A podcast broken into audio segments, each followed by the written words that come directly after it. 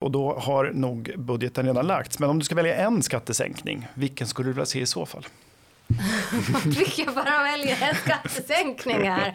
Du ska det få önska mer efteråt. Det var ju fiffigt av dig. Um, lite elakt men, men ganska, ja, nej, men. Men då skulle det ju såklart riktas till de lägsta inkomsterna. inkomsterna.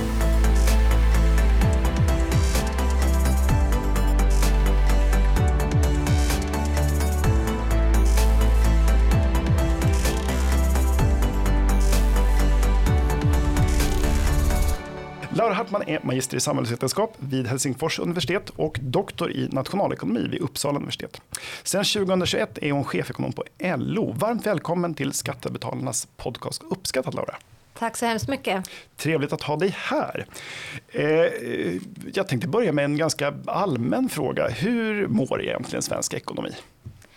Ja, det är en bra fråga. Den mår ju lite olika beroende på var man tittar. Men generellt så Eh, har vi ju tampats med en eh, stor problematik med inflation eh, under en längre tid. Det här har urholkat många hushålls ekonomi och köpkraft. Många har det tufft medan andra delar av hushållen fortfarande verkar ha pengar kvar i plånboken att, att spendera. Um, Riksbanken har svarat upp med en ganska aggressiv penningpolitik, höjt räntan uh, många gånger uh, ganska snabbt och det här har ju börjat kyla ner ekonomin. Däremot uh, har jag ju och LO-ekonomerna ifrågasatt rätt mycket kanske takten och effektiviteten i den här penningpolitiken, något vi kanske kan komma tillbaka till. Men faktumet är ju att det är räntehöjningarna och inflationen tillsammans som naturligtvis har gjort det är tufft för många, både hushåll och företag och ekonomin har börjat kylas ned.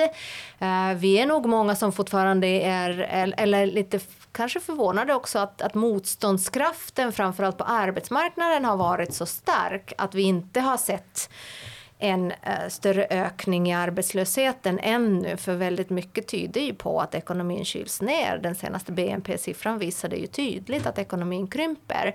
Men arbetslösheten har ännu inte börjat stiga, men väldigt mycket tyder ju på att vi är på väg mot tuffare tider, både med lågkonjunktur och visserligen då eh, minskande inflation, men än så länge är den ju också problematiskt hög. Mm. Eh, och det beräknas väl att eh, inflationen ska falla tillbaka ganska kraftigt nästa år, att vi ska vara nere på 2% igen och trots det så tror man att Riksbanken ska höja räntan åtminstone en gång under hösten. Mm.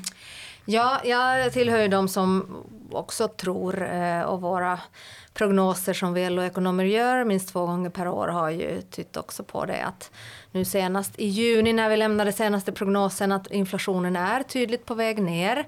Och det finns ju väldigt mycket som tyder på att den, eh, alltså risken att den på något sätt skulle fastna i Sverige är liten. Vi har en bökig och svår avtalsrörelse som eh, landade här under våren. Och avtalen är satta för två år framåt. Alla som har läst nationalekonomi A vet att en inflation sätter sig i en ekonomi först när den har satt sig i löner. Så det blir de så kallade prislönespiralerna. Och den risken är ju ska jag säga helt avvärd i Sverige. Så att inflationen är på väg ner. Det går eh, lite olika fort i olika delar av ekonomin. Och det som många pratar just nu är ju den här underliggande inflationen eller tjänsteinflationen och att den inte sjunker i den takt som Riksbanken skulle vilja och att det gör att Riksbanken nu i senaste besked från juni också tog liksom ganska hårda toner och menade att det här måste vi fortsätta bekämpa och därför kommer vi att fortsätta höja räntan åtminstone en gång till.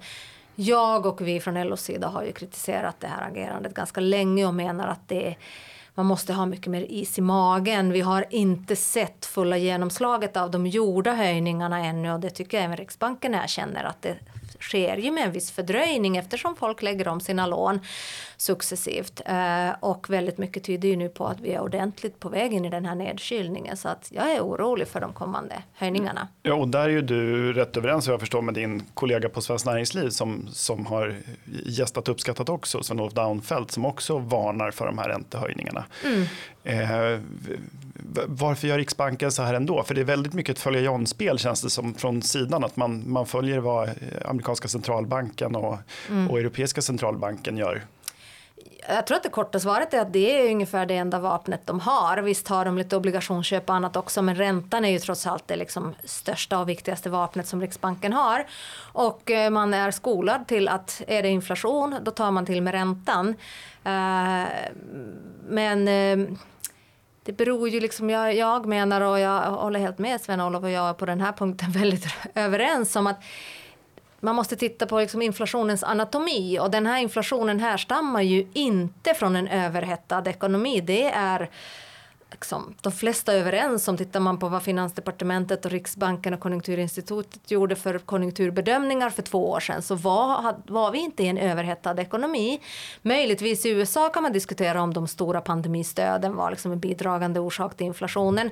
Där de tvistar de lärda också. Men i Sverige var det ju definitivt inte det, utan det här var en utländsk energichock och det biter ju inte Riksbankens ränta på. Jag brukar beskriva det som att man använder, man har en medicin mot sjukdomen. Och eh, nu är det så att den här medicinen biter inte just på den här varianten av sjukdom alls särskilt effektivt.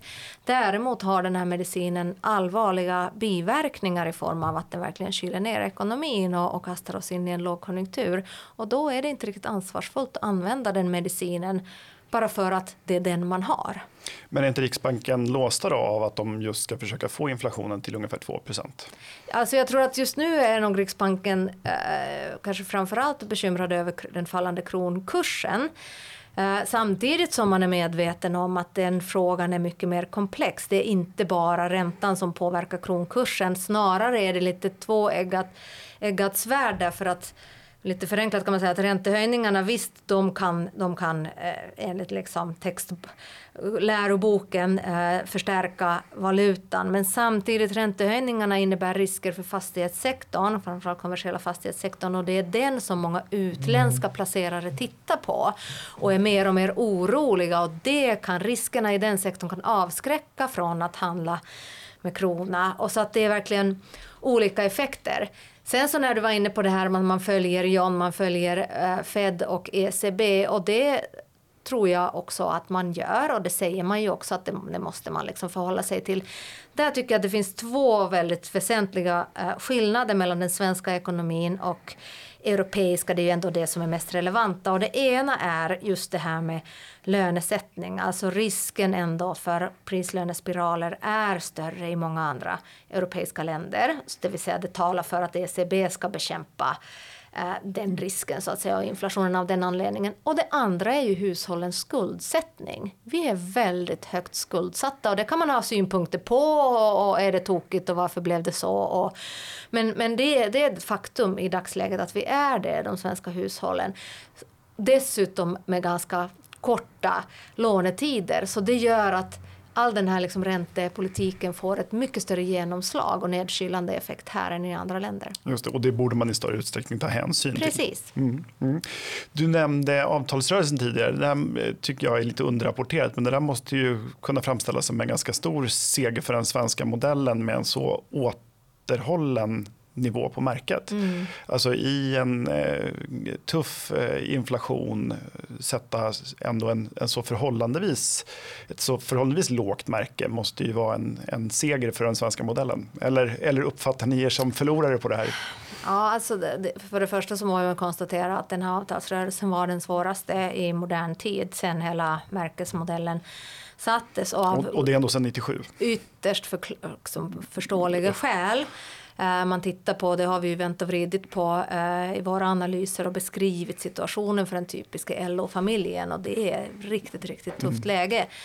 Uh, samtidigt så är ju liksom vinstandelarna historiskt höga i näringslivet. Det ser naturligtvis olika ut vilka delar av näringslivet du tittar på men generellt och framförallt i den liksom industrin så, så är det ju så. Det är ju det eh, tillsammans med ändå liksom lönenivåerna i andra länder som, som låg till grund för varför man också satte det högsta märket. Alltså det beror ju mm. på från vilket håll man ja. tittar på det här. Så här höga liksom, nominallöneökningar har vi inte sett på årtionden. Um, men um, det återstår ju lite grann nu att se också hur allting landar både utomlands och i Sverige för att liksom utvärdera hur var det här mm. egentligen? Så att jag kanske inte ska föregå det. Det här är en, en svår fråga men, men eh, utifrån ett samhällsekonomiskt perspektiv och inflationsperspektiv så är det ju definitivt ett ansvarstagande. Och då kan jag också bli lite upprörd över att Riksbanken i sina skrivningar framställer det snarare som att nu har avtalsparterna en förväntan på oss att vi verkligen ska bekämpa den här inflationen, därför höjer vi räntan ytterligare. Man skulle lika gärna kunna resonera så här. Nu har, av, nu har avtalsrörelsen landat, vi har inga inte alls lika starka skäl att fortsätta med räntehöjningarna utan nu kan vi lugna ner oss. Nej, risken för en lönespiral måste ju vara mm. mycket begränsad med det. Mm. Borta skulle jag säga. Ja, mm. ja det, den borde vara det. Eh, svensk ekonomi har ju under många år nu eh, halkat efter både europeiska länder och andra välutvecklade ekonomier när det gäller BNP per capita. Eh, har, innebär det här att vi har ett stort behov av, av strukturreformer eller, eh, eller finns, det, finns det något annat vi ska göra och i så fall vilka strukturreformer? Ja, eh, och vad är egentligen en strukturreform kontra annat? Jag kan väl säga så här att jag Ehm, jag är bekymrad över avsaknaden av eh, liksom finanspolitik, både långsiktiga visioner och, och kortsiktiga åtgärder. Eh, och det behövs det definitivt mer av. I dagsläget under hela året har vi ju stått eh, i ett läge där finansministern gång på gång upprepar att inflationsbekämpningen är det främsta uppdraget och därför måste vi vara återhållsamma. Så jag tror definitivt att det finns ett behov och utrymme för mer finanspolitik och det innehåller ju både någonstans en konjunkturpolitik eh, där jag menar man borde göra mycket mer, både att stötta hushållen, de mest, framförallt de med, med minsta marginalerna här och nu för att rädda också efterfrågan och så.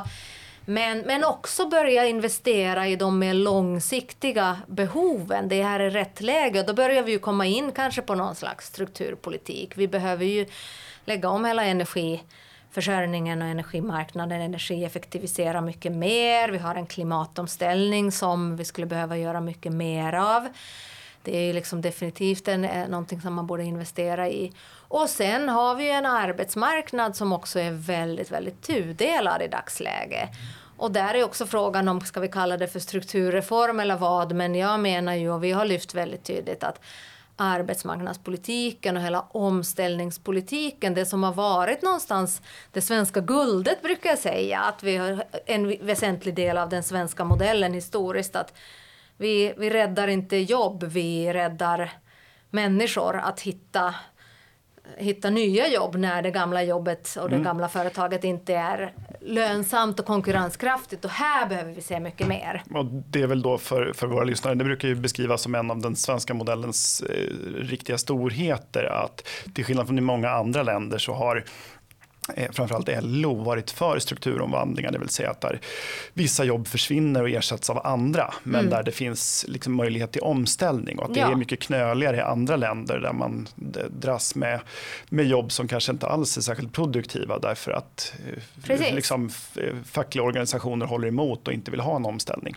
Precis, och det har ju varit en del av den svenska ekonomiska Fram, ja. framgången, men den är ju och det är inte så att vi någonstans aktivt har sagt att det inte längre gäller, men tittar vi på den svenska liksom, omställningspolitiken, även om det har hänt en del positiva saker med omställningsstudiestöd och hela det här som parterna baxade mm. i hamn, eh, så är ju den arbetsmarknadspolitiken och yrkesinriktade liksom, utbildningarna, reguljära utbildningarna i stort alldeles för underdimensionerade för att möta de utmaningar som vi har på arbetsmarknaden idag. Och där skulle jag definitivt vilja se mer. Ja, för det, Sverige har ju en nästan unik situation sedan några år tillbaka med både hög sysselsättning och hög arbetslöshet och låg eh, självförsörjningsgrad. Så arbetsmarknaden är väldigt tudelad. Hur ska man göra för de här, de som står långt ifrån arbetsmarknaden som inte sällan har utomeuropeiskt ursprung då, som har, som har invandrat till Sverige eller flytt hit. Hur ska vi få fler av dem i jobb? För det måste nästan vara en annan medicin än, än, eh, än hur det har varit historiskt i Sverige. Eh, antar jag. Ja, det, har, det är klart att det finns flera eh, personer med, med dels utomeuropeisk härkomst och kanske låg eller knappt någon utbildningsbakgrund och arbetslivserfarenhet. Jag, jag, brukar tänka på arbetsmarknaden och gruppen arbetslösa som att den består av tre delar beroende på hur, hur lång arbetslöshetstid man har. Det finns de som är kort, korta tidsarbetslösa in between jobs mm. och där behövs ju i princip ingenting. Liksom, det löser sig självt, gruppen. Ja. Sen har vi den stora mellangruppen som vi, det känns som att vi ibland glömmer bort när vi pratar om den sistnämnda, nämligen de här just utomeuropeiska mm. med knappt någonting på sin formella CV. Men den här mellangruppen består ju av personer som har utbildning, åtminstone gymnasieutbildning, har också ofta arbetslivserfarenhet, men nu har blivit arbetslösa för att det jobbet har av någon anledning då försvunnit som man hade. Och där skulle vi behöva definitivt mer av den här om vi säger klassiska svenska omställningspolitiken med arbetsmarknadsutbildning, eh, annan utbildning för att personen som nu kanske bor också i södra Sverige där jobbet har försvunnit ska kunna ta det jobbet, kanske uppe i norr där jobben finns, de nya gröna jobben inte minst. Här behöver man också tänka till, kan vi stärka de flyttstöden och annat som vi har provat för som har kanske inte visat sig så lätta att utforma på ett bra sätt. Men man måste fundera helheten, hur kan den den personens partner också hitta ett jobb på den orten. Så här kommer man ju in på det kommunala ansvaret och lokala näringslivets möjligheter att stötta och så vidare. Så det är inte bara en statlig angelägenhet, men, men staten och den statliga arbetsmarknadspolitiken spelar definitivt roll och utbildningspolitiken. Sen har vi den här gruppen som du nämner eh, och låt oss säga liksom invandrarkvinnorna med tomt CV. Mm. Och där menar jag då att man har både internationellt och nu även i Sverige testat och det börjar komma mer och mer riktigt bra forskning utvärderad av bland annat Institutet för arbetsmarknadspolitisk utvärdering enligt vetenskapliga metoder som visar att det finns effektiva metoder där man verkligen börjar, börjar med att kartlägga de här personernas kunskaper och kompetenser snarare än att stirra på det här tomma CVet som inte vare sig har utbildning och arbetslivserfarenhet så börjar man titta vad kan du? Vad har du gjort? Ja, du kanske har orkestrerat en hel stor familjs flytt från andra delar av världen mm. hit. Du tar hand om barn och äldre dagligen. Du lagar mat, du syr kläder, du gör massor av saker. Och då börjar man bygga utifrån det där och skräddarsyr paket av åtgärder som består av att man faktiskt får en arbetsplats väldigt tidigt och på arbetsplatsen då kanske också kan lära sig mer av språket kombinerat med SFI som man kan göra på arbetstid. Det finns fortfarande sådana här vissa hinder på vägen som man inte regelverket till, tillåter idag. Men de regelverken borde man se till att ordna upp och sen använda sig av den här skräddarsydda metoden och se till att man får ett jobb först. Det här det kallas för jämställd etablering eller jobb från dag ett. Det finns lite olika namn på den här åtgärden. Det testade man helt enligt liksom konstens regler i en pilot på Arbetsförmedlingen, utvärderade vetenskapligt, konstaterade att det här var ju jäkligt effektivt. Det här borde vi göra mycket mer av. Sen har det lite grann stupat under lång tid för att Arbetsförmedlingens egna resurser är så små så att man har inte råd att anställa tillräckligt många arbetsförmedlare för det här är ganska arbetsförmedlar, personalintensivt. Mm. Och där tycker jag är jag säger inte att vi löser hela problematiken med det här men man skulle behöva dimensionera upp det här betydligt mer än vad man gör idag. För det funkar. Det har funkat i andra länder. Det har uppenbarligen funkat i en del svenska kommuner där man har gjort inom ramen för kommunal arbetsmarknadspolitik. Och det funkade i den här piloten på Arbetsförmedlingen. Mm. Och då kanske en lite ledande fråga, men, men du tror inte att eh, till exempel eh, lä, sänkta löner eller mm, minskade arbetsgivaravgifter vore ett sätt att eh, delvis råda bot på det här? Nej, det brukar ju inte riktigt vara det som vi från LOs håll för fram och det finns lite olika svar. Om vi börjar med arbetsgivaravgifterna, där finns det ju en ganska intensiv debatt, inte minst också mellan mig och min kamrat Sven-Olof på, på Svenskt Näringsliv, där man läser forskningen lite olika. Men min läsning av de utvärderingar som är gjorda är att det är ganska mycket pengar för ganska liten effekt att gå och börja sänka arbetsgivaravgifter. Eh, och sen ska vi komma ihåg att varje skattekrona är ju också viktig för att finansiera de gemensamma åtaganden. Så att skattesänkningar generellt är vi ju också lite måna om att de, de blir i alla fall väldigt effektiva om man, om man gör det. Det andra är ju då att låglöne alltså någon slags låglönepolitik. Jag tycker att en del av den svenska framgången, eh, den svenska modellen har ju varit att vi snarare har satsat på mer produktiva, mer också välbetalda jobb istället för att liksom expandera genom låglönesektorn. Och är vi inte i lite ett annat läge idag då med personer som kanske står längre från arbetsmarknaden än vi har gjort tidigare? Och därför har vi också, eh, använder ju också eh, och skulle kunna använda mer av olika subventionerade anställningar och annat för att eh, under en period liksom göra det billigare för arbetsgivaren att anställa den här personen, lära den jobbet och kunskaperna för att den personen sen ska kunna ta ett liksom vanligt uh, och lotsas helbetalt, in i, lotsas in. Ja. Det finns naturligtvis, det här, är, det här låter perfekt på papper, det finns massa praktiska fallgropar och det har inte alltid funkat så effektivt. Men jag har ändå inte, jag som har hållit på med arbetsmarknadspolitik i 25 år, jag har inte tappat hoppet att vi inte skulle kunna utforma de här programmen och anvisa rätt personer till rätt program och därmed komma mycket längre Nej, och det finns väl ingen, det är väl ingen som tror att det finns någon sån här eh, silver bullet, alltså mm. en, en enda lösning som kan fixa mm. alla problem, utan det är väl en, en bukett av åtgärder som måste till för att vi ska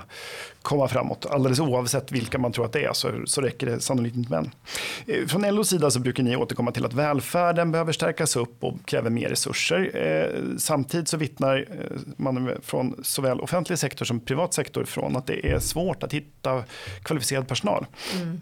Vi har en brist inte bara på sjuksköterskor utan också på ingenjörer. Är den här ekvationen känns som den är svår att få gå ihop. Alltså det är klart att man kan med bättre matchning få in fler ingenjörer och, och sjuksköterskor, men kommer det att räcka? Har vi, finns det tillräckligt med personer att anställa? Måste vi inte börja jobba smartare? Ja, säkert. Jag menar, det kan man inte svara annat än att det är klart vi hela tiden måste jobba smartare. Sen måste man komma ihåg att det är en skillnad i tjänste eller framförallt välfärdstjänsteproduktion och andra typer av verksamheter. Än, det går liksom inte, och det här är ju liksom någonstans där kända dilemmat med offentlig sektor också utifrån ett produktivitetsperspektiv att du kan inte bara höja produktiviteten kanske i samma tempo som i att när du gör mer produktiva datorer eller annat för att liksom, det är människor det handlar om och det handlar om att torka rumpor och snyta näsor och lära elever eh, kunskaper. Och en lärare kan liksom inte ständigt ha fler och fler elever att lära ut eller lära snabbare. Eh, eller eh, fler och fler förskolebarn att ta hand om eller fler äldre att vända i sängen. Den digitalisering, man brukar ju ofta lyfta digitalisering, kanske automatisering som, en, som ett medel. Det har ju visat sig betydligt trögare och svårare, i alla fall hittills.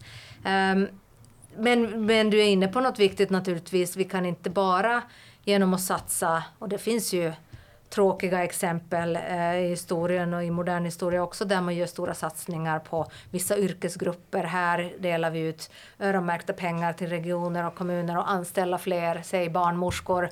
Men de finns inte och så börjar man liksom kannibalisera på grannregionen. Så det är klart att vi måste tänka på utbildningssystemet också. Men med det sagt så är det ju också så att arbetsmiljön på många håll är så pass tuff och man har hamnat i de kända negativa spiralerna där folk slutar. Uh, och då har man ständigt liksom en, en ganska ung kår av uh, nya människor att skola in. Resurser måste läggas på det. Man har liksom hamnat i en, en dålig jämvikt som en ekonom skulle säga. Mm. Så att genom att verkligen åtgärda, försöka få till den här bra förhållandena på arbetsplatsen så kan man också behålla mer och liksom slippa en del av den här äh, slöserierna som uppstår helt enkelt att folk försvinner och man måste lära in nya hela tiden. Finns det utsikter att det kommer att funka? För jag håller med om den första delen. Det är klart att en, hur duktig lärare du än är så, så kan du ju inte undervisa särskilt många fler elever. Det är ju inte så att du, ponera att man skulle ha en dubbelt så bra lärare så är det inte så att den kan undervisa 40 elever istället för 20 utan mm. det blir nivån på undervisning för samtliga som blir lite lägre om man har en sämre lärare.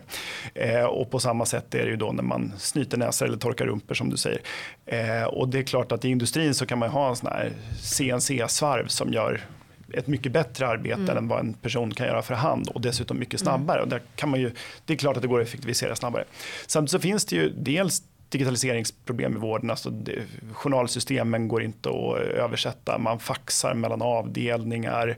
Mm. Eh, bristande digitalisering har vi räknat ut med Stefan Fölsters hjälp eh, kostar svenska samhället åtminstone några hundra miljarder att, att vi har så dålig digitalisering. Och det borde vara up for grabs kan man tycka. Och det, utan, det är ju ingen försämring, det är inte så att det, man kommer att sparka personer av det skälet. Nej, men hade det varit enkelt så hade vi ju redan gjort det. Så mm. det är ju det som är, alltså jag tror att det finns en massa dåliga beteenden och, eh, eller i alla fall så det, det, är inte, det är inte någon som gör det för att vara elak eller dum Nej. egentligen heller, utan det är ju svårt att jobba smart och effektivt och man hamnar i, i de onda spiralerna. Och vi har eh, liksom en, men det här är ju på något sätt hela ny public management-problematiken som jag ägnade ett antal år för att fundera på uppdrag av för förra regeringen om hur ska man komma åt det här och hitta bättre styr och ledningsmodeller som mer utgår från professionernas eh, erfarenheter och kunskaper istället för att kontrollera och administrera och, och detaljstyra verksamheter. Så det är en jättefråga. Men jag tycker man ska också komma ihåg i den här effektiviseringsiven att tittar man på på siffror och, och på något sätt omfattningen av uppdraget så visst har resurserna till välfärden ökat i kronor mätt under åren, eh, årtionden. Men samtidigt har ju uppdraget på många, många håll också vidgats. Alltså allt ifrån att vi kan bota fler sjukdomar vi lever längre och det blir mer komplicerade sjukdomar som vi botar. Vi har betydligt fler barn i förskolan, längre dagar som hänger ihop med att föräldrarna jobbar mer. Mm.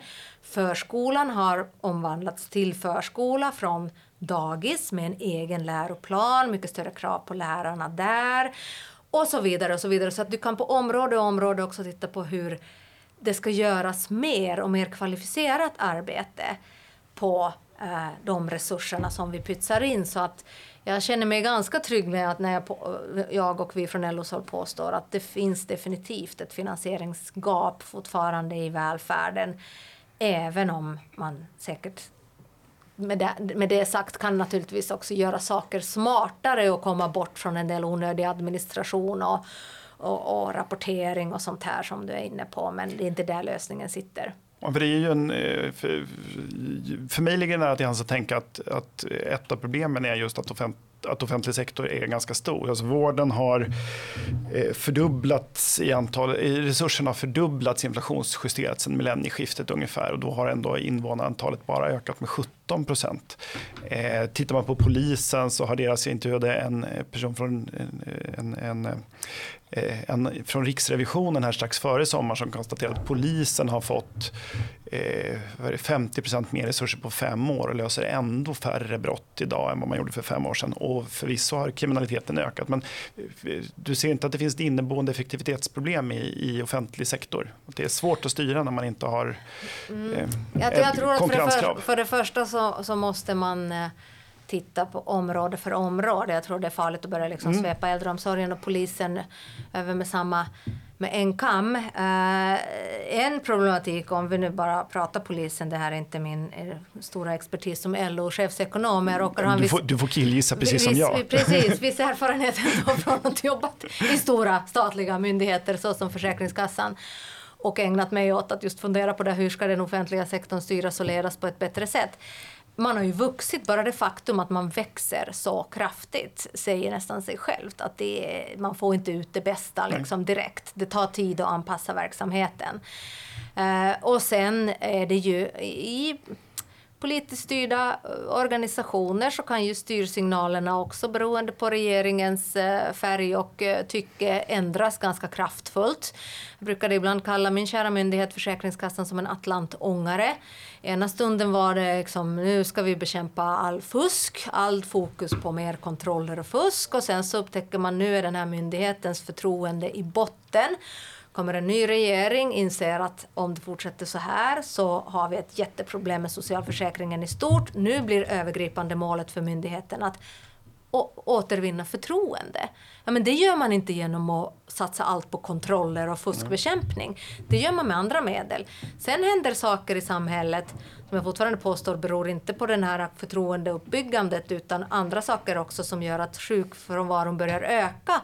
Det börjar bekymra ytterligare en ny regering som säger nu, vänta nu, vänta nu, nu ska vi bekämpa sjukfrånvaro. Och i hela den här stora rörelsen så har du liksom 13 000 medarbetare som på något sätt ska styras. Och då uppstår en frestelse för en regering, en generaldirektör, ett liksom chefsmaskineri att börja detaljstyra. Och hur får vi det bästa ut av människorna? Hur får du bästa av dina kollegor här på föreningen? Det är kanske inte att du hänger över axeln och talar om för dig att på förmiddagen ska du skriva eh, si och så många stycken i det här pappret och sen ska du göra det här. Men det är dit vi ändå faller, ofta i sådana här stora handläggande myndigheter inte minst.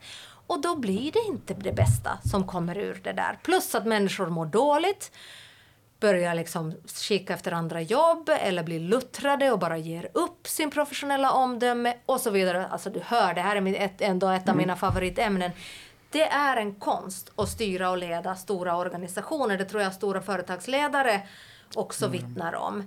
Eh, men samtidigt, som jag var inne på, uppdraget, vi kan bota fler sjukdomar. Vi har mycket mer avancerad och specialiserad sjukvård idag än vi hade bara för 20 år sedan.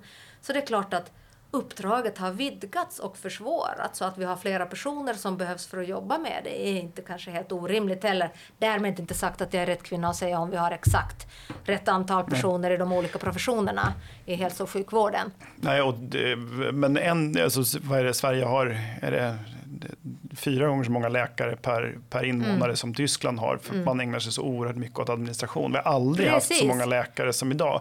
Men de ägnar sig inte i första hand åt eh, mer sjukvård. Utan Nej, men då, då kommer vi in på den frågan som du var lite nuddade när man inte har konkurrenskrav. Mm, jag är ju inte lika övertygad att det är just konkurrenskraven som löser problematiken. För de, vad de här läkarna ägnar mycket tid åt är att rapportera vad man har gjort för att man kanske har riggat ersättningssystem då i vården som utgår från olika diagnoser och olika åtgärder som man vidtar. Och allt det här måste rapporteras för att vi ska kunna följa upp att man har gjort vad man har gjort för att kunna betala rätt ersättning och så vidare. Så att den här konkurrensutsättningen av välfärdsaktiviteter eller för den delen eh, infrastruktur av olika slag föder ju också en egen stor administrativ apparat. Arbetsförmedlingen ägnar mycket tid åt upphandling och, bara rodda med de här olika tusentals kontrakten som de har med olika aktörer som sen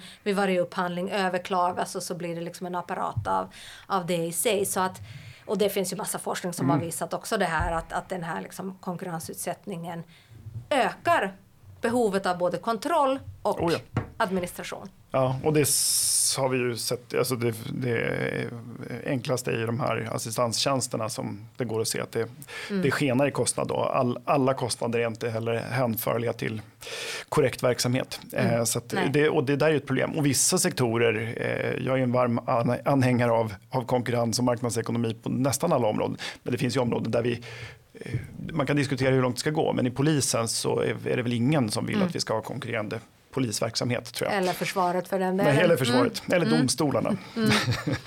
Precis. det säger man tills man kanske och därmed får en ska jag verkligen säga, jag är ju inte heller, sig jag eller LO är ju liksom emot konkurrens i stort Nej, eller marknadsekonomi. Men man måste hålla tungan rätt i mun var man introducerar det och där är jag ja. rätt kritisk mot det som har hänt i, i välfärdssektorn de senaste 20-30 åren. Mm. Eh, vi får se hur utvecklingen blir. Eh, och apropå utvecklingen då så är det ju nu en, eh, nästan en revolution som, som kanske inte alla lägger märke till med både elektrifiering och eh, vi har börjat nosa på det här med artificiell intelligens som väl alla är överens om kommer att ha eh, stor påverkan på nästan allt vi gör eh, och kanske inte minst arbetsmarknaden. Vad, vad ser ni för hot och möjligheter från, från LOs front där med, med den här ganska snabba omställningen som sker? Mm.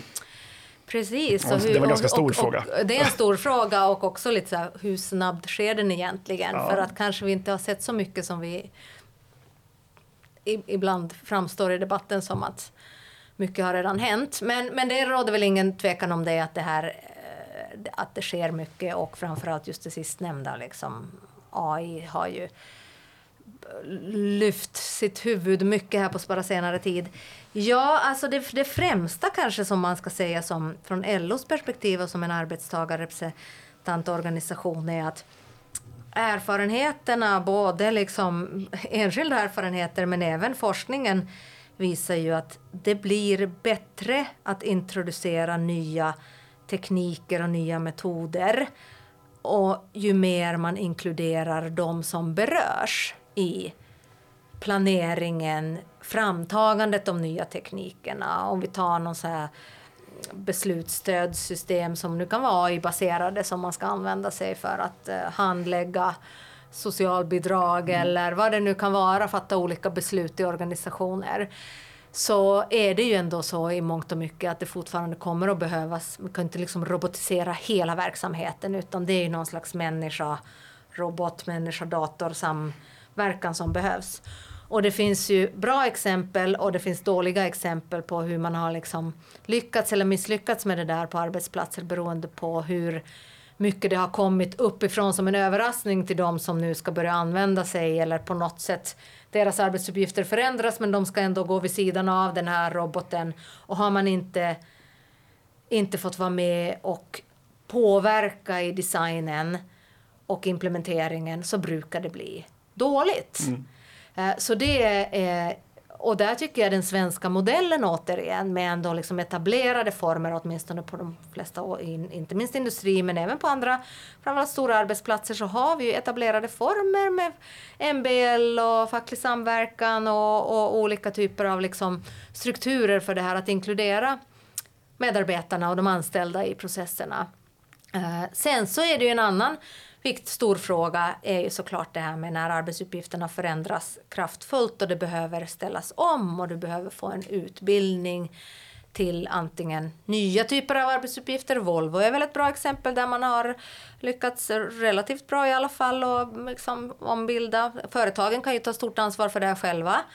Det är inte längre bensinmotorer vi ska skruva ihop, vi ska skruva ihop eh, elmotorer. Ja, men då ser vi till att arbetskraften lär sig det i god tid. Men ibland behöver också det offentliga kliva in för att det inte, du kan inte vara kvar på samma arbetsplats. Och det här är ju otroligt viktigt. Återigen landar vi i den här omställningspolitiken, att den fungerar så att folk ska känna sig trygga i det här. För det har varit också en del av det svenska guldet att vi vi är inte emot ny teknik, vi är emot gammal teknik. Mm. Så säger ju det svenska facket. Det, mm. Mina europeiska kollegor de ramlar ju baklänges när jag säger det på europeiska konferenser. Vad då? Tänk franska facket som mm. varenda mm. ny grej bara nej, nej, nej, det där vill vi inte ha. Vi vill ha kvar våra gamla jobb. Men den här attityden har ju byggt på att man känner sig trygg och vet att det kommer att finnas möjligheter för mig att omskola mig. Mm. Ja, det ska man ju säga att det, svenska arbetarrörelsen och facket har ju varit till exempel drivande för mer frihandel och det är mm. väl närmast unikt i mm. ett internationellt perspektiv och det har ju mm. Som, som en gammal finansminister skulle sagt tjänat Sverige väl. Ja. Eh, ska komma in lite på skatter också. LO propagerar gärna för högre skatter. Samtidigt visar ju forskning från bland annat IFAU att skatterna på arbete är skadligt höga och inte bara ett samhällsperspektiv utan till och med för statsbudgeten. Eh, ser inte ni också ett behov av att göra det mer lönsamt att arbeta för såväl låg som höginkomsttagare? Ja, alltså man skulle säga så här, LO driver höga skatter är väl liksom någon slags sanning med modifikation. Det beror på lite vilket område var vi vill hämta in de där skatterna och då ska jag inte säga att arbetsbeskattning är det absolut största och främsta. Utan vi menar ju på att kapitalbeskattningen borde ses över med alla de tusen och en undantag som finns från den generella 30 skatten. Eh, har ju gjort att den i praktiken är, är betydligt mindre. Vi har vi är närmast unika i världen och inte har arvsskatt och gåvoskatt och fastighetsskatten är borta och ersatt med någonting mycket mindre och så vidare. Så att på det området tror jag framför allt att vi vill lyfta fram att det här borde ses över. Vi vet också att de ökade klyftorna inkomstskillnaderna i samhället beror väldigt mycket på att det är toppen som har dragit ifrån och det är mycket kapitalinkomster eh, av olika slag där. Men när det gäller arbetsbeskattning så är det ju framför det är ju en, en variant på värnskatten som vi skulle vilja se återinförs. Att det är ändå progressiviteten är tydlig. Den har urholkats. Och jag känner ju till förstås den här forskningen som menar att det är knappt liksom, det är självfinansierande att ta bort det. Ja, den är också väldigt sådär antagande tung och osäker. Eh, men det finns ju också en rättviseaspekt som är viktig för LO. De som har råd att betala mer skatt ska göra det och de som har små inkomster ska inte göra det i samma utsträckning. Ja, för där skriver till och med det socialdemokratiska finansdepartementet här när värnskatten avskaffades att, den här, att ta bort den här översta marginalskatten på 5 var mm. självfinansierad på mm. några års sikt. Men, mm. men du menar att även om det inte genererar större skatteintäkter så, så borde man ha den? Ja, det är, det är ju så. Eh, LO resonerar och jag står eh, för det såklart också. Alltså då, det finns ju någon slags effektivitets aspekt. Och det kan man, hävdar jag fortfarande, man kan diskutera om det verkligen är så självfinansierande eller inte. Det är svårt att göra de uppskattningarna. Men säg att det är det. Det kostar inget att ta bort värnskatten. Då, då träder liksom det andra argumentet. Ett skattesystem har dess viktigaste uppgift är ju att generera medel för det gemensamma åtagandet, allt från försvaret och polisen till välfärden och annat. Men det finns andra viktiga skäl också menar vi och det är rättviseskäl där vi menar att man ska betala, de som har mycket ska betala mer skatt, eh, att ha mer ansvar för det gemensamma och de som har och det gör man ju redan, mindre. Ja, och det gör man ju redan idag. Det, mm. Eh, dessutom så har vi, jag brukar beskriva det som en dubbel progressivitet, det vill säga att du betalar inte bara en större andel av skatten ju mer du tjänar, du får också mindre tillbaka i förhållande till din lön genom att du har tak i föräldraersättning och i mm. sjukersättning och sånt där. Så att du betalar en större och större andel av din lön i skatt och får mindre och mm. mindre andel tillbaka i socialförsäkringssystemet. Så framförallt arbetsgivaravgiften blir ju över en viss inkomstnivå mm. bara skatt. Mm. Och så kliver ju de avtalsförsäkringarna ja. in såklart så att de facto för väldigt många som har täcks av avtalsförsäkringar kanske skillnaden ändå inte märks. Men det, det är såklart en, en legitimitetsproblematik som man behöver hålla öga på om man vill upprätthålla legitimiteten i systemet. Men samtidigt är det ju så, det ligger ju någonstans i liksom den svenska och nordiska välfärdsmodellens natur att i rena pengar räknat så får ju de jag menar, vi har ju hela, hela socialförsäkringssystemet men andra system också, allt från hälso och sjukvården och, och andra stödsystem har ju en väldigt starkt omfördelande roll. Du har folk, både barn och vuxna med låga inkomster har sämre hälsa. Skulle åtminstone behövas. Sen en annan fråga om de alltid använder sig av, får ändå del av hälso och sjukvården, för det är kanske den med rikast och mm. mest talför som kan argumentera. Men egentligen är behoven kan vara mycket väl vara större av välfärdsstaten och det betyder att du som har höga inkomster och god hälsa och allt det här kanske får ta del av mindre. Å andra sidan lever du längre så du får mer i pension än de med låga inkomster. Så att börjar man lägga liksom någon sån här om fördelningsraster på det så, så visar det sig att i vissa avseenden får man mer och andra avseenden mindre. Men poängen också kan man ju säga med hela det här systemet har ju varit att man någonstans bidrar till en samhällsmodell där vi ser till att klyftorna inte ökar allt för mycket. Det kan man diskutera om de har gjort. Det menar vi från LOs håll att de redan har gjort. Eh, men vi vet också, till och med IMF och OECD och de här liksom tunga internationella organisationerna har ju svängt skulle jag säga i frågan från att säga att jämlikhet och tillväxt, hög tillväxt kan, går inte att kombinera nu till att jo, det gör det visst och jämlikhet i termer av lite snävare fördelning av inkomster är bra för en ekonomi och bra för ett samhälle och så vidare. Och det är det man någonstans köper med sina för, höga för, skatter. Sen ska man väl säga att det, det gäller väl framför allt länder som är, som är något fattigare än Sverige när, när OECD har tittat på det här. Jag tror att det var under tysk ledning som, som finans, eller socialdemokratisk ledning som det tyska finansdepartementet tittade på det här. Och eh, klyftor är ett problem framför allt i länder med Eh, Eh, ganska, alltså med, med, med, en mindre ekonomi och där, skillnad, där skillnaderna är ganska stora. Välfärdsstaten är inte särskilt stor, eh, inkomstskillnaderna är jättestora och beror inte sällan då på korruption och sånt där. Och då kan man tänka sig att skillnader i sånt samhälle beror ju inte på att eh, någon har ansträngt sig mer eller utbildat sig hårdare utan kanske snarare att man, man känner politiker eller, eller har mm. mutat sig fram. Mm. Eh, så det, slutsatsen är väl, tror jag, framförallt, kanske inte framförallt för länder som Tyskland, Finland och Sverige. Utan Nej, för... men sen kan man också fråga sig var den där gränsen går. Jag menar, vi har fortfarande en sned rekrytering. Jag menar, ett sånt där ekonomiskt argument är ju att i ett land med stora klyftor så är det inte de mest lämpade som får sig en utbildning och därmed liksom tar de högutbildade jobben och mm. kanske mest produktiva jobben.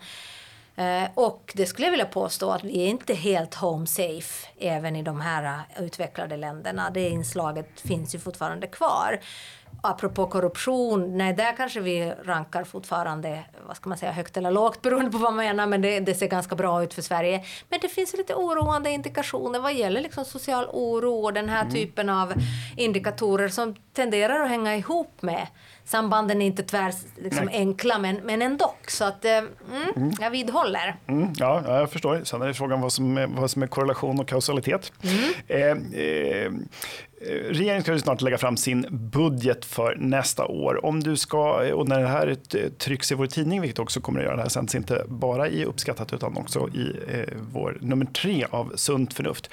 Eh, och då har nog budgeten redan lagts. Men om du ska välja en skattesänkning, vilken skulle du vilja se i så fall? Fick jag bara välja en skattesänkning här? Du ska var, få önska mer efteråt. Det var ju fiffigt av dig. Um, lite elakt, men, men ganska ja, nej, men. Men då skulle det ju såklart riktas till de lägsta inkomsterna. Mm, mm. Mm. Eh, om du får önska lite bredare, då, vad, vad, hoppas du på att se i budgeten när den presenteras? Jag hoppas se en mer, mer aggressiv finanspolitik överlag. Eh, men den ska inte då riktas till eh, de föreslagna skattesänkningarna som riktar sig framförallt till höginkomsttagare utan där vill jag se fortsatta stöd till de hushåll med minsta marginaler. Men sen vill jag framförallt se en välfärdssatsning, välfärds, välfärden som blöder. Jag vill se en arbetsmarknadspolitisk satsning apropå alla de problemen med omställningspolitiken som vi ser nu. Och eh, sen skulle jag kunna väldigt gärna också se någonting på bostadspolitiska området för att där går vi ju åt helt fel håll. Hela bostads produktionen störtdyker. Man har tagit bort investeringsstödet utan att införa någonting annat istället. Och det här är en tickande bomb tror jag för de kommande åren. Mm. En, en lång önskelista. Eh, känns det som, som, du, kom, som dina förhoppningar kommer att besannas? Eh, jag tror inte det, men det hindrar mig inte att eh, försöka mitt bästa och föra fram det. Du, du är gott sällskap. Vi brukar också önska en massa saker som aldrig händer. Ja, vi får se hur det blir här om några veckor. Eh, tack så mycket Laura för att du kom hit och gästade oss här uppskattat. Jag är mycket glad för detta. Tack så mycket. Tack så hemskt mycket. Eh, och uppskattat, det är en podcast från Skattebetalarnas förening. Vi arbetar för låga och rättvisa skatter, rättssäkerhet för skattskyldiga och minskat slöseri med skattepengar. Vi bildar opinion och folkbildar i skattefrågan och vi lever som vi lär och tar bara emot frivilliga bidrag. Uppskattar du podden så kan du gärna ge oss ett gott betyg i din app och vill du medverka till att Sverige blir ett land med minskat slöseri och rimligare skatter så stödjer du oss enklast genom att bli medlem. Och då får man också eh, läsa intervjun här som med Laura i vårt nästa nummer av Sunt förnuft som ingår i medlemskapet. Läs mer och bli medlem på www.skattebetalarna.se bli medlem. Till nästa vecka, ha det så bra.